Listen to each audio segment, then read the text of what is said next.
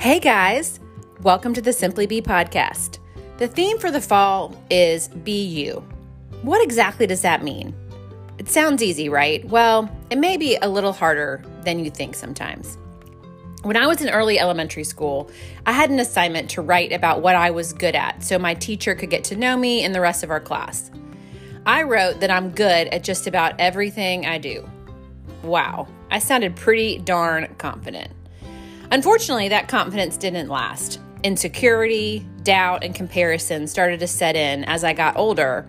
And that girl who once felt so good about herself to write down such a bold statement got buried below a bunch of negativity that was taking over how she felt about herself. Instead of loving and appreciating how I was created on the outside and inside, my natural personality traits and my abilities, I began to compare myself with others and adjust who I was to who I thought I was supposed to be. It could have been that someone along the way made me feel that I needed to do that, or it could have been in my own head based on an ideal that I had created, or let's be honest, probably a little bit of both. If we're honest with ourselves, there are probably things we don't love about the way we look, how we act, or what we're naturally good or bad at. If we're still being honest here, we often look around at other people and think how they look, act, or what they're good at is better than us, right? Ever done that?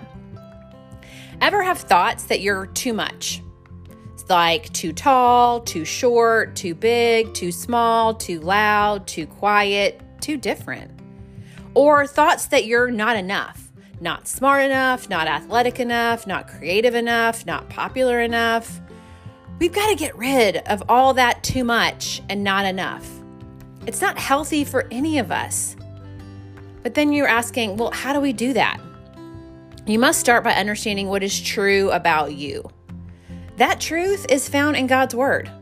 When you start to understand what God says about you, see yourself how God sees you, and know who He created you to be, you can truly be free to be you. At this point in my life, I'm not likely going to write down anywhere that I'm good at just about everything I do, partly because I'm just not, but also because I know that I don't need to be and I wasn't made to be. With God's help, I'm learning to love exactly the way He made me. With God's help, I'm learning to let go of comparison. With God's help, I'm learning to just be me. God can help you be you. And throughout this season, throughout the fall, we're going to walk through that together over the next couple months through this podcast and through other opportunities that we have to connect. We're going to talk about what God says is true about us. And we're going to throw comparison out the window and we're going to focus on what it means to be you. And I'm going to be praying for you each week on this podcast, and I'm going to be praying for you um, as we go on this journey together. And I'm going to do that right now. Dear Heavenly Father, I just pray for every girl that's listening right now and that's struggling to understand the truth about who you made her to be and who is consumed sometimes by looking around and at other people and comparing herself to them. Lord, I just ask you to give her strength. And I ask you um, to open her mind and her heart to see how wonderful and beautiful she is, Lord.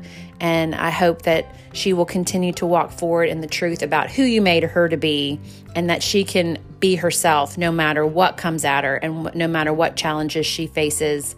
Um, and that pull to be like everybody else, that she focuses on just being who you made her to be, Lord. We do all of this in Jesus' name. Amen.